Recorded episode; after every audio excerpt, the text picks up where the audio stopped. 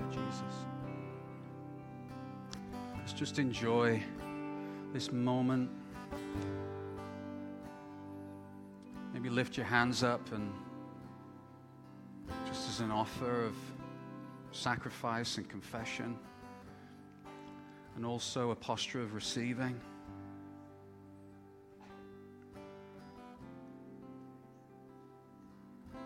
Let's give the Lord a moment to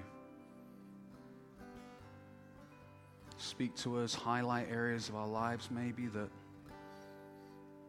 we need to confess and ask for forgiveness for. Holy Spirit, speak to us.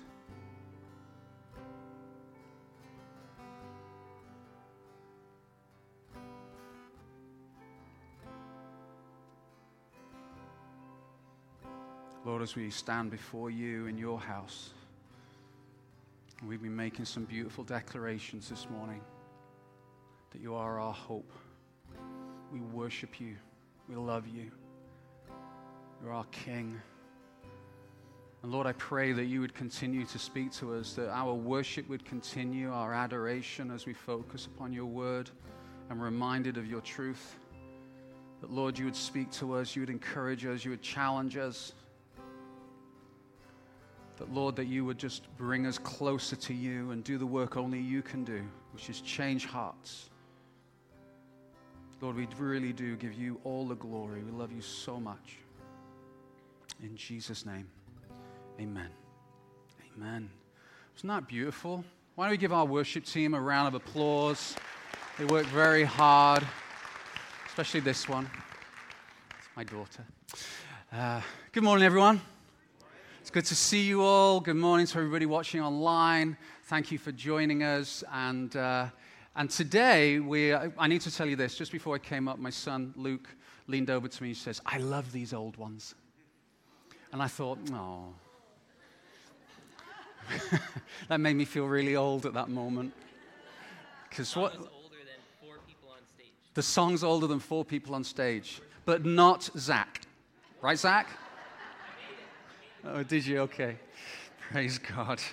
So good. I loved it. I loved the echo. That just reminded me of some of those old hymns when I was growing up, where we would, uh, the guys would sing and then the, the ladies would sing, and there was this concophony, this beautiful ladies sound, and then this guy sound. So, uh, depending on who you were sat next to, it was so good. Thank you, Zach. You Do a great job. So, today we're, uh, we're coming to the end of our series in the book of David, and it's been an amazing, uh, sorry, the story of David. It's been an amazing journey through different parts of his life. And um, I, I, would not be able to give it justice this morning to summarize everything that we've reflected on and learned. We've seen that David, at his often his worst, we can relate to and resonate with. Uh, his honesty in the Psalms, the struggles, the chaos of his life at times. And then David, King David, at his very best, this beautiful picture of Jesus, King Jesus. And today, what I'm going to attempt to do, and this is a, it's a big ask, really, because I, I know that the topic that I'm going to jump into is, uh, is a big one. And so we're going to do some real teaching, and, um, and, and I'm going to be going quite quickly. So I encourage you to watch it again online, make some notes. And, um, and you know, get into a community group and a care group to discuss, come to the table, you really want to jump into this topic because it is a massively beautiful and profound subject. And it also uh, really lays the foundation for what Pastor Phil is going to be starting next week, which is our new series, uh, which I'll talk about in just a few minutes, called the Jesus Code. And so it's really a bridge between where we're coming from with King David to where we are going to, which is King Jesus. Uh, and it's just that, that one verse that I want to draw your attention to, uh, which is right at the beginning of the book of Matthew, uh, which is verse 1. That, this, that's where all, we're only going there. Verse 1 of Matthew 1. And the book of the genealogy of Jesus, the Messiah, the son of David, the son of Abraham. Uh, it's one of those easy ones to remember. And Probably, depending on your rhythm of reading your Bible through the year, this might be January 1st for you, and you jump straight into this list of names that we kind of skim over because they're, they're hard to pronounce. Uh, it, it would be unusual for me to say to you, this is a really exciting passage. but it really is. It's an amazing passage. So we're going to, uh, we're going to kind of pull this apart a little bit in our time together this morning. In her excellent book called Growing Young, uh, a professor from the Fuller Theological Seminary called Kara uh, Powell started a massive study of hundreds of churches in, uh, in America. This study went for studied churches that were less than five years old to over 100 years old. It was uh, 30, oh, sorry, 15 different denominations, three years of research, 10,000 hours of research, and 10,000 plus pages of data. And she asked this question, and she did it by uh, contacting the main denominations, and I include across the whole of uh, what would term Christian, uh, so Catholic to Protestant, and everything in between. Uh, she asked this question of the denominations uh, What are the churches, and I'm paraphrasing, what are the churches doing that are growing or have something special happening with teenagers, college students, and young adults? That was the question. And she also wanted to know which particular churches saw an uptick, if you like, in uh, involvement from that age. Now, I think this was 2006, so we're really looking at millennials and Gen Z here with this question What churches suddenly saw an increase that may have been in decline and then suddenly saw an increase in involvement and attendance from young people? And this is a great question. It's a question that Pastor Phil and myself and the team ask all the time. What can we do to make sure the message of Jesus Christ goes across all generations, all four generations sat in this room? It's a really important question. Here's what she didn't find. Okay, I'm not going to list, I'm just going to list them really quickly. Here's what she found that qualities that were not needed. Number one, a particular size. It could be big or it could be small. It didn't need to be in a trendy location. It didn't need to be a certain age. It didn't need to be a particular denomination. It didn't need to have, and this is unfortunate because we have this in spades. You ready? Cool factor. it didn't need any cool factor. I don't even know what that means. That's how cool I am. Um, it didn't need a great building. It didn't need a big budget. And all the executive pastors in the room says, Amen. It didn't need contemporary worship. This is her words. It could be a church that had smells and bells, or a church that was casual and contemporary. So, everything from a pipe organ to a cappella, all the way through to high production lights, lasers, and smoke machines. It didn't need, it, there wasn't any commonality across that. It didn't have watered down teaching. And it didn't have an entertaining, catchy program. So, we lean in and want to know, well, what did they have? And she found that there were six commonalities across these churches that saw an increase in youth and young adults, millennials, and Gen Z. Number one, that they were thrown the keys, that they were given positions of important leadership. Not just the chores, and there's nothing wrong with the chores, you know, the, the kind of the, the stuff that we, we value and we need to have happen on a Sunday morning, but actual positions of leadership with decision making positions. They had high empathy, high empathy for the moment of time that they were living in. And they put resources behind that, that they had a very high value on community.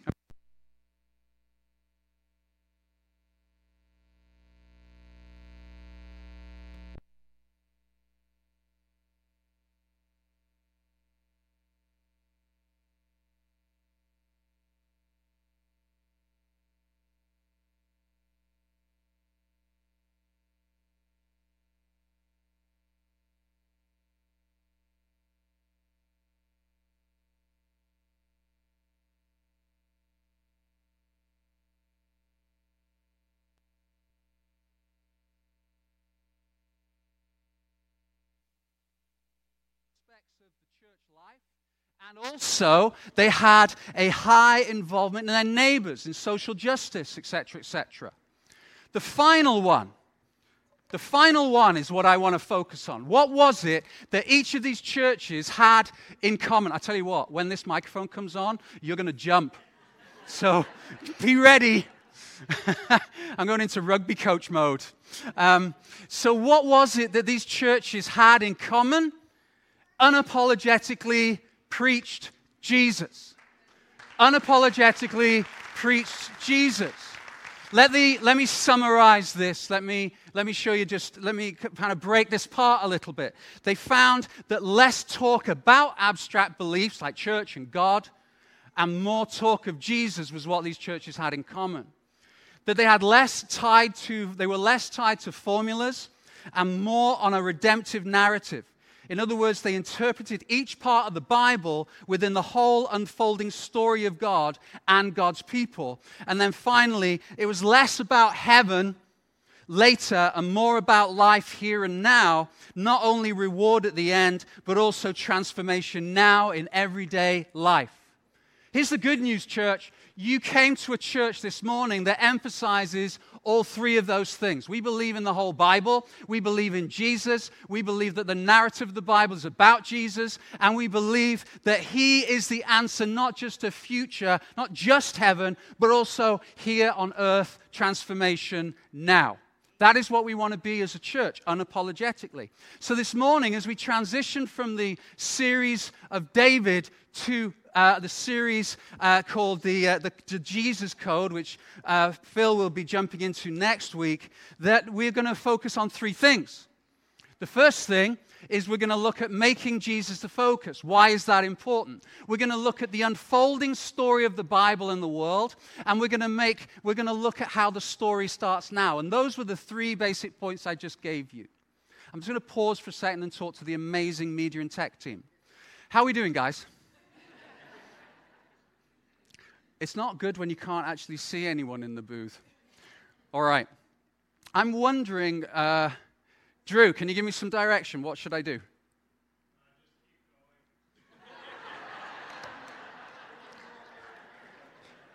You know what this is? This is tech. Did it work? Praise the Lord. Let's give them a big round of applause. What you don't get to see is what I see is all the running around and the frantic. This is called Tech Director's Revenge. Praise God. Okay. So, what I'm going to do this morning, and, and, this is where it's a little bit, we're just going to jump in a little bit. Let's just take a breath, especially the preacher. Let's get back on track. Is the question was, what is it that churches see? Uh, what are the commonalities across churches that see an increase in youth and young adults. I would argue that any church that focuses on the things I've just described is going to see an increase in growth. It doesn't matter your age.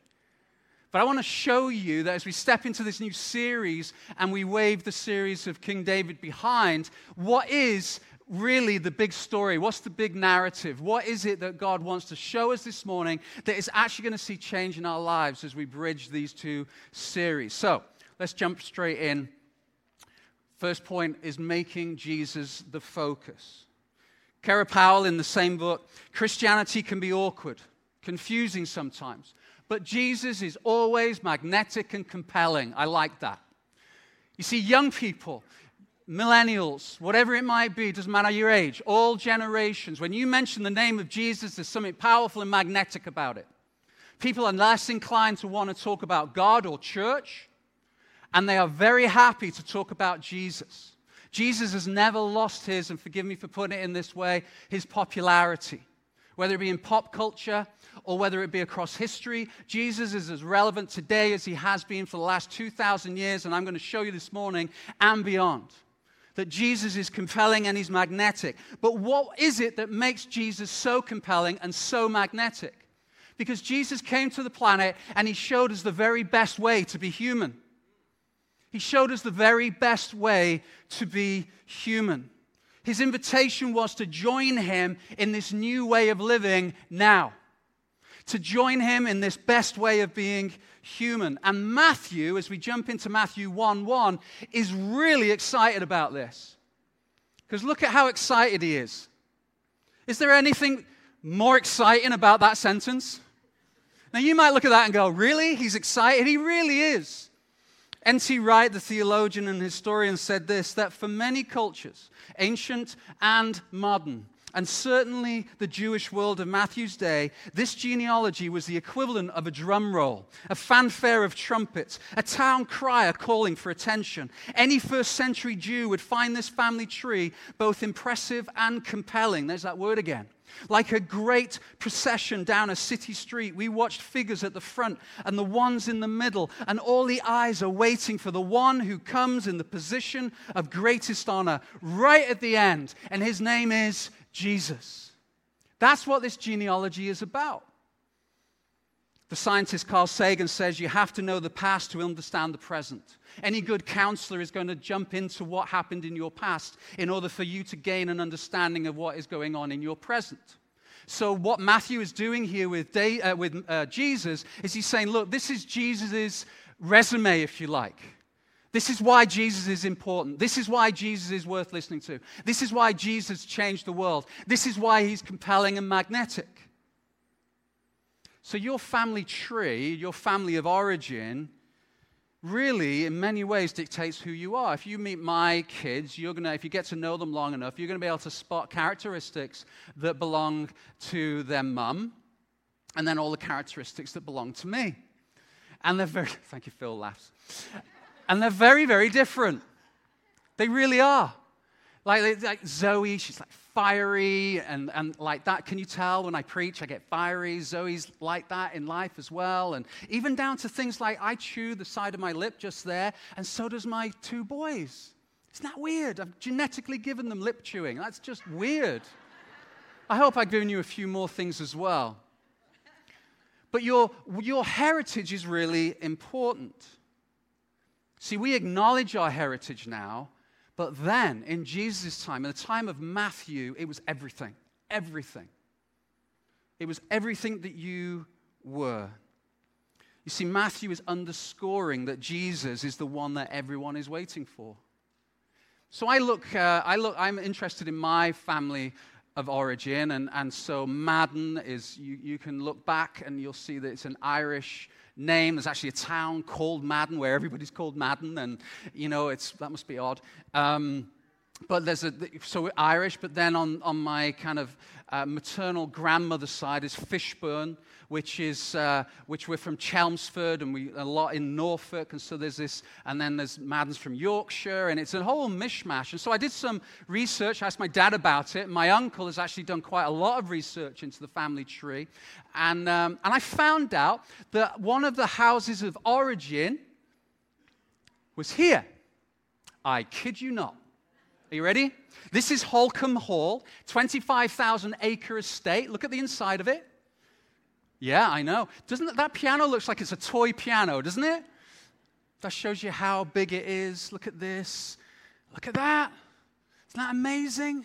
Fishbones live there, kind of. Actually, we, we did live there, technically, probably in some very small, rambling cottage at the very edge, because I come from generation of generation of generation of gamekeepers of Holkham Hall, which I think is kind of cool and also gives me the reason why, if you heard my sermon a couple of weeks ago, I have a tendency to do away with deer. Because that's what a gamekeeper does. He, they breed game in order for really rich folk to come and kill. That's, that's my heritage. Now, how does that translate into me being who I am now? I have no idea. No idea at all. But in Jesus' time, this would have had such a significance it would have been this declaration of who Jesus is and why we should listen to him. And so, as we emulate and put Jesus up as the most important, this is what Matthew is doing. Growing churches make much of Jesus because Jesus is worth making much of because of his heritage and who he is. Why is that? Why is it so important? Well, look at the actual verse. Well, that's come out interesting. That's Greek uh, the book of the genealogy of Jesus, the Messiah, son of David, son of Abraham. These two words are really important. It literally means Bible. This genealogy is a, it's a collection of stories, if you like.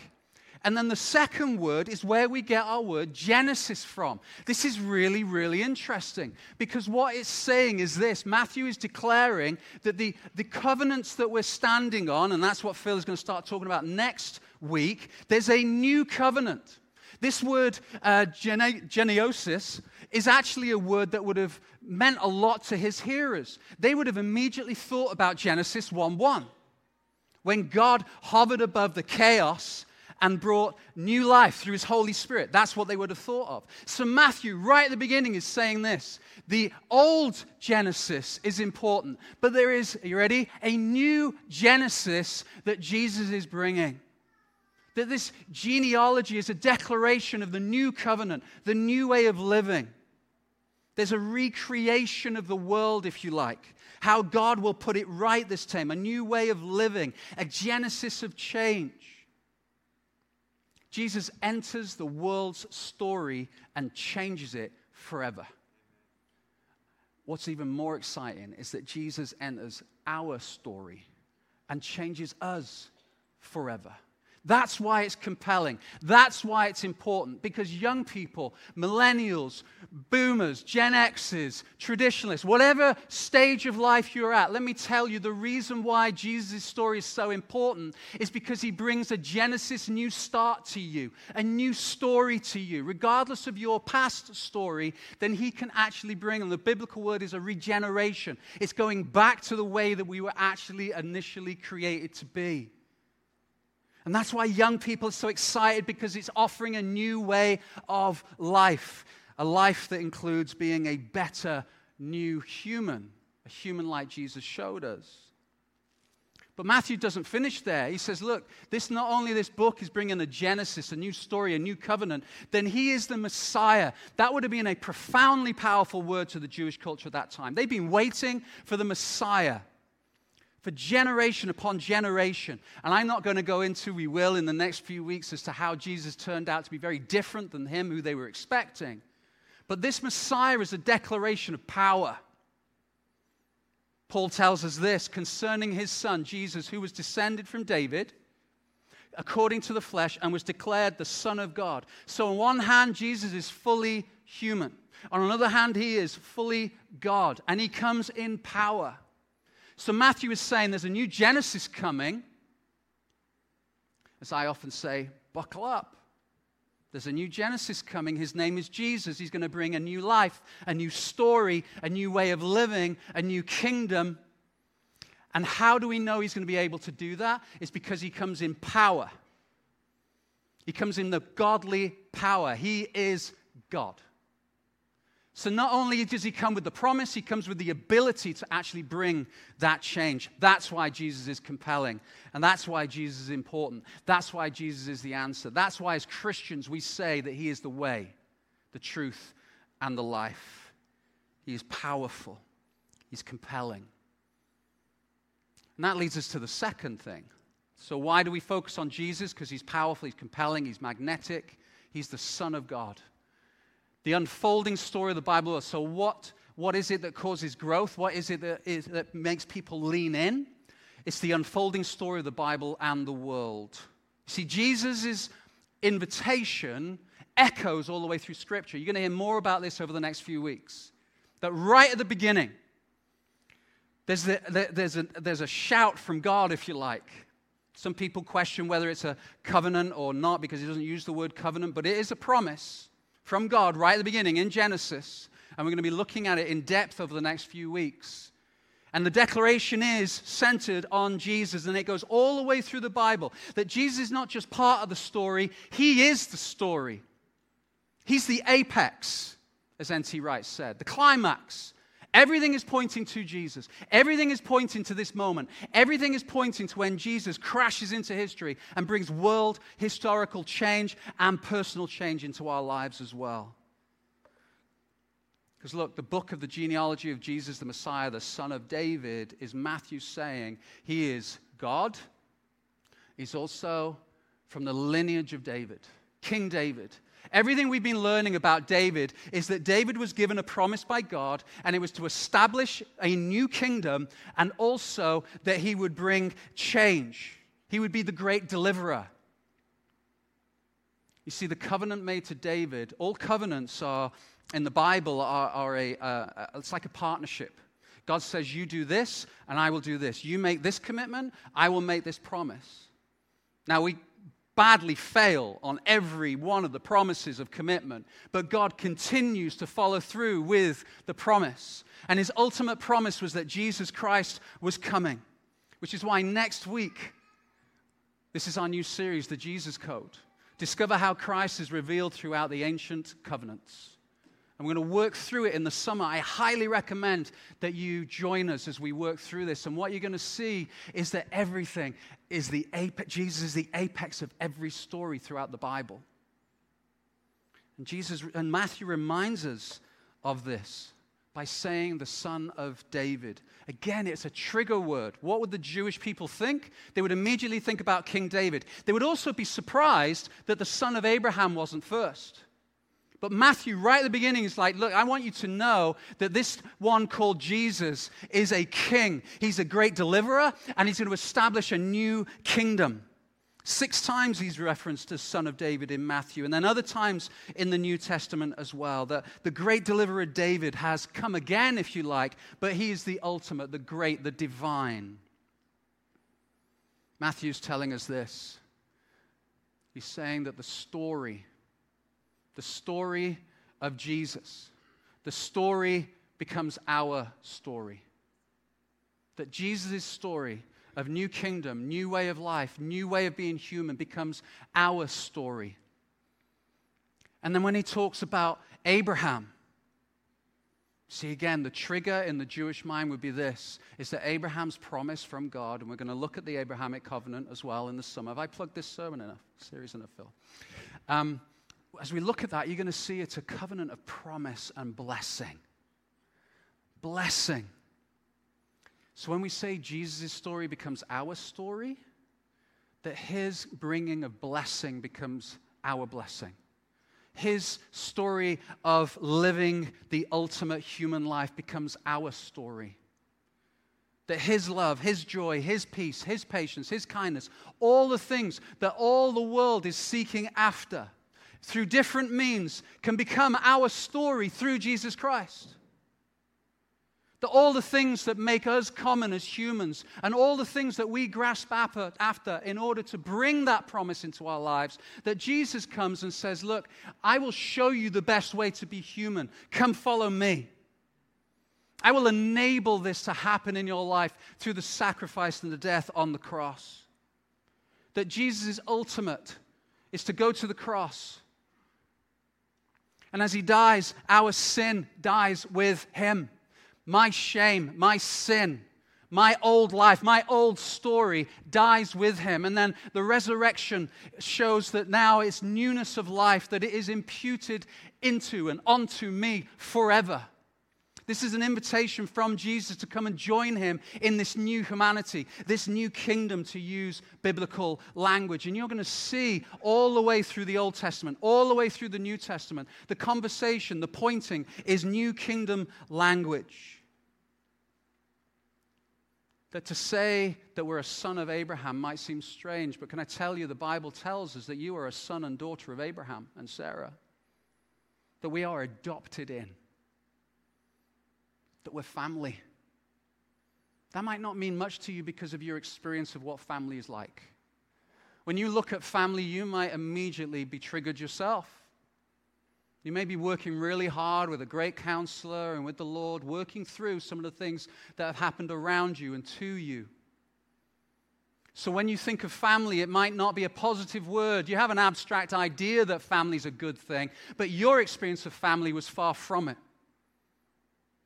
Can I tell you that when you come into a saving knowledge of Jesus Christ, when you say yes to Him, when you choose to chase after Him, when you come to the cross and recognize through the cross that your sin and shame can be forgiven, that you recognize that there is new life to be had through Jesus, that you are given a new story, yes, but you're given a whole new family. And can I tell you, Holkham Hall has got nothing on the premises that this family owns forever.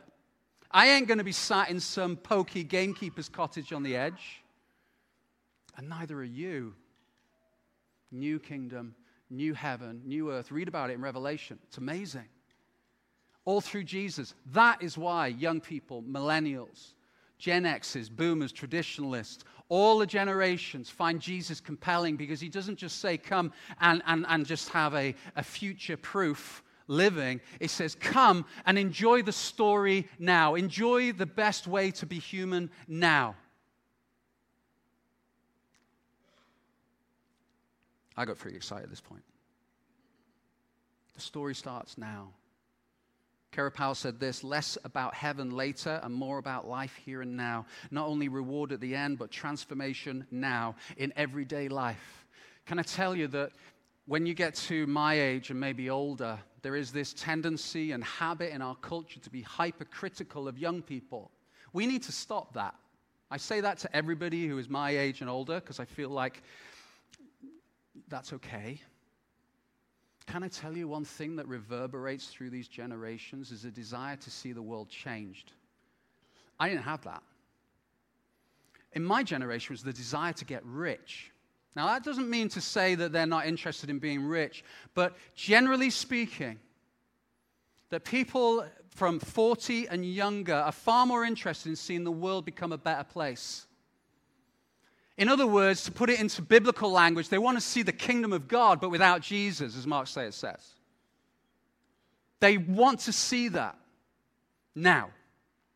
Which is why young people need to have it communicated to them. It's not just about getting to heaven, it's about seeing world change now. And your story, Christian friend, starts now.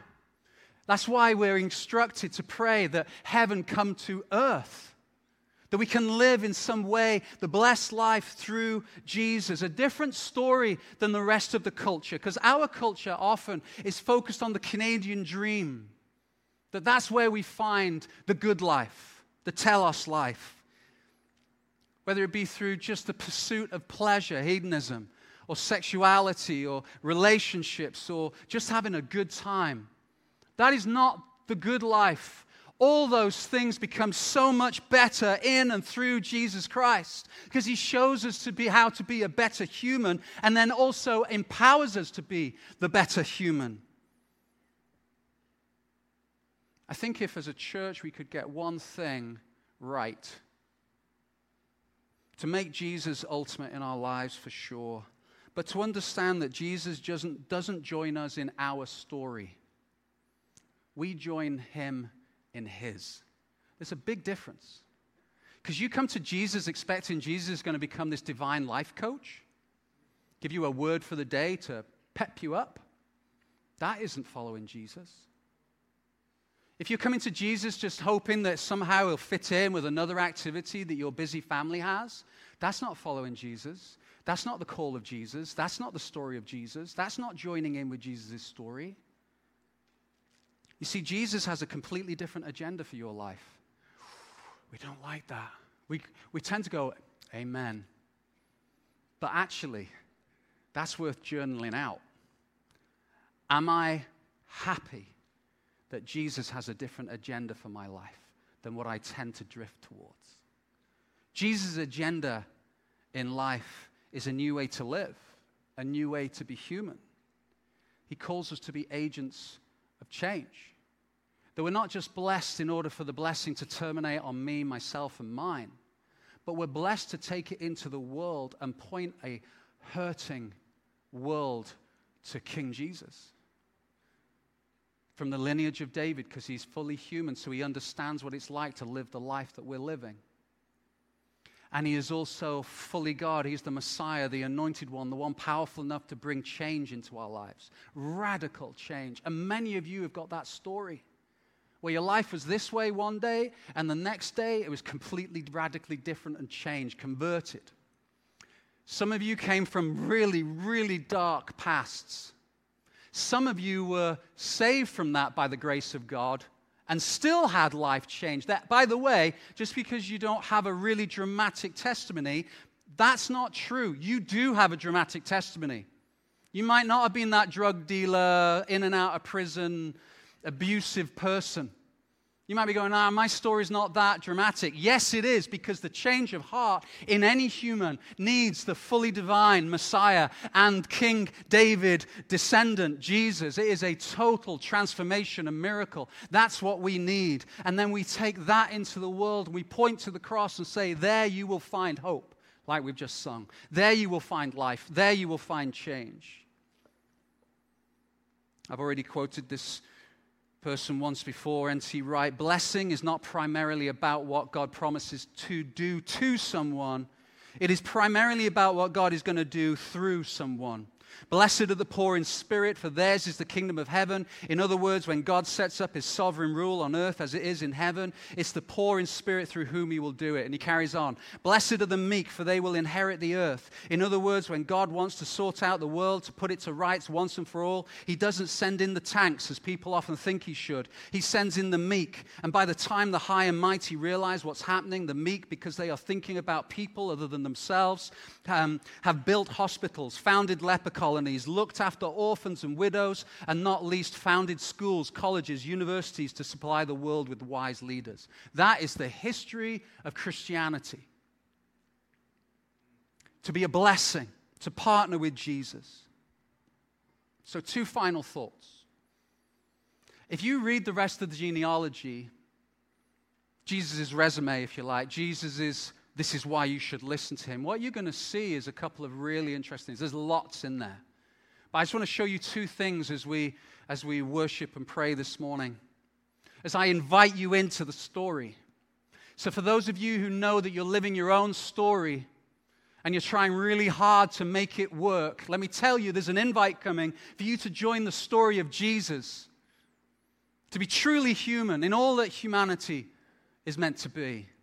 The first thing you're going to see is this God changes, aligns with, and works through broken people.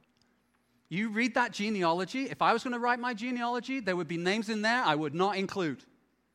You're going to see some horrendous, they are really a motley crew of the imperfect. You know, you got Abraham and, da- uh, and David alone, you've got an adulterer, a liar, and a murderer. But Jesus doesn't mind being aligned with people like that. You're going to see civil war. You're going to see slavery. You're going to see generational poverty. But here's the amazing thing God has this unbelievable, powerful ability to turn that which is evil into good. That He will take the aspects of your life, the falling shorts, to use a, a, a Romans term, the falling short in your life, the failures, the words that you've said or not said, the thoughts that you've had, the actions, the non action, all your wounds, all your pain, all your tears, all your sorrow, all your hardship. He has this amazing, miraculous way of taking all this, those deep moments of hurt and regret, and uses them, aligns himself with them, and says, I know how that feels. And I love you. And I want you to be part of my family. So, for those of you who have experienced that kind of list in your family, welcome to the family. The family invite is strong and it resonates all the way through the scripture. If you want to know how can God use you, how can God love you, then read the list. Because you will find a whole crew of people who would have thought the same thing? But this passage is a passage of forgiveness. It's a passage of rescue. It's a passage of restoration and acceptance and transformation. Because in Jesus, we are healed the good, the bad, the ugly, and the really ugly. Forgiven. Do you want to join the story? And finally, God you'll see, has his hand on history, including yours. He has his hand on history, that he's been leading you, guiding you. I like the word wooing. Don't know why, it's just nice to say. Wooing you, drawing you. That the scripture says that no one is without excuse because you can just see the glory of God in the heavens and creation that He's been communicating to you. Perhaps that's you this morning, that you've just been hearing the whisper the constant draw. You've been resisting because you think your story is all mapped out, that it's going to work. It's going to work for me. Even though it's not worked for billions of other people, it will for me. And we convince ourselves that you're the difference. And I, I'm like that. I'm great at convincing myself of absolute nonsense. Ask my wife. So you might have been resisting this draw, this whisper.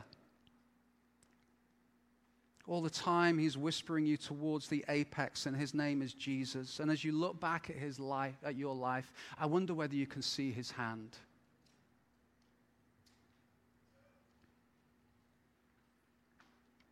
God gives us a blank page. This is your life, if you like, when you come to know Jesus. That He can take your wounding and your failure And He can take your success and He can give you a new story. He puts it in His story. And so, for those of you who do know Jesus, who are a Jesus follower, then welcome to the family. For those of you who don't know Jesus, I want to say to you, I would love, Pastor Phil, any of the pastors would love to say to you even today, welcome to the family. Welcome to the story of God. And welcome to the rest of your life, where your story is absorbed and radically changed into His. That is the good news of Jesus Christ. That is why He's magnetic. That's why He's compelling, that through the cross, you can be a new creation, have a new story. So I want to ask you to bow your heads. We're going to pray.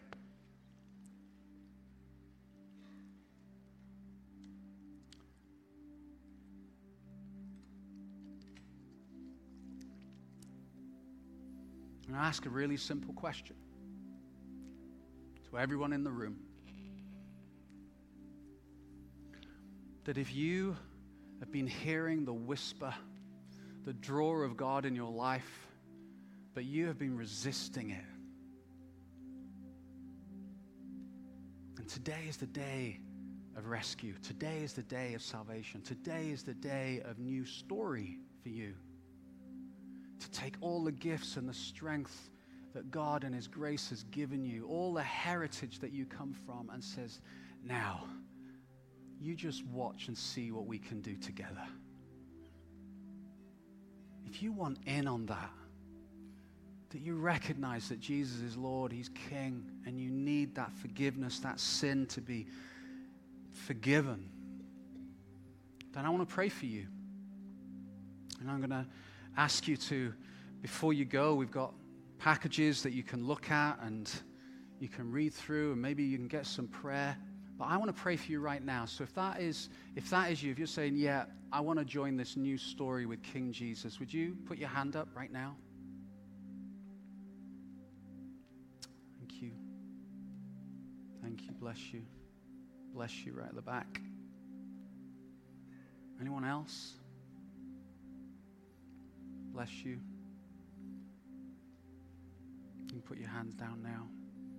Anyone else before I move on and pray? Bless you. it's so good to be the one, the agent this morning to give you the offer of new family and new story. That's so exciting. I want to pray for you, and then we're going to pray for. We're going to pray together as we stand and worship. Father, I pray for this half dozen or so, Lord, who've put their hands up this morning. And Lord, that might be the first time when they've just said, Yes, Lord. Yeah, I'm, I'm really interested in knowing more. Father, I pray that as the seeds have been planted in their lives, that Father, they would come to great fruit.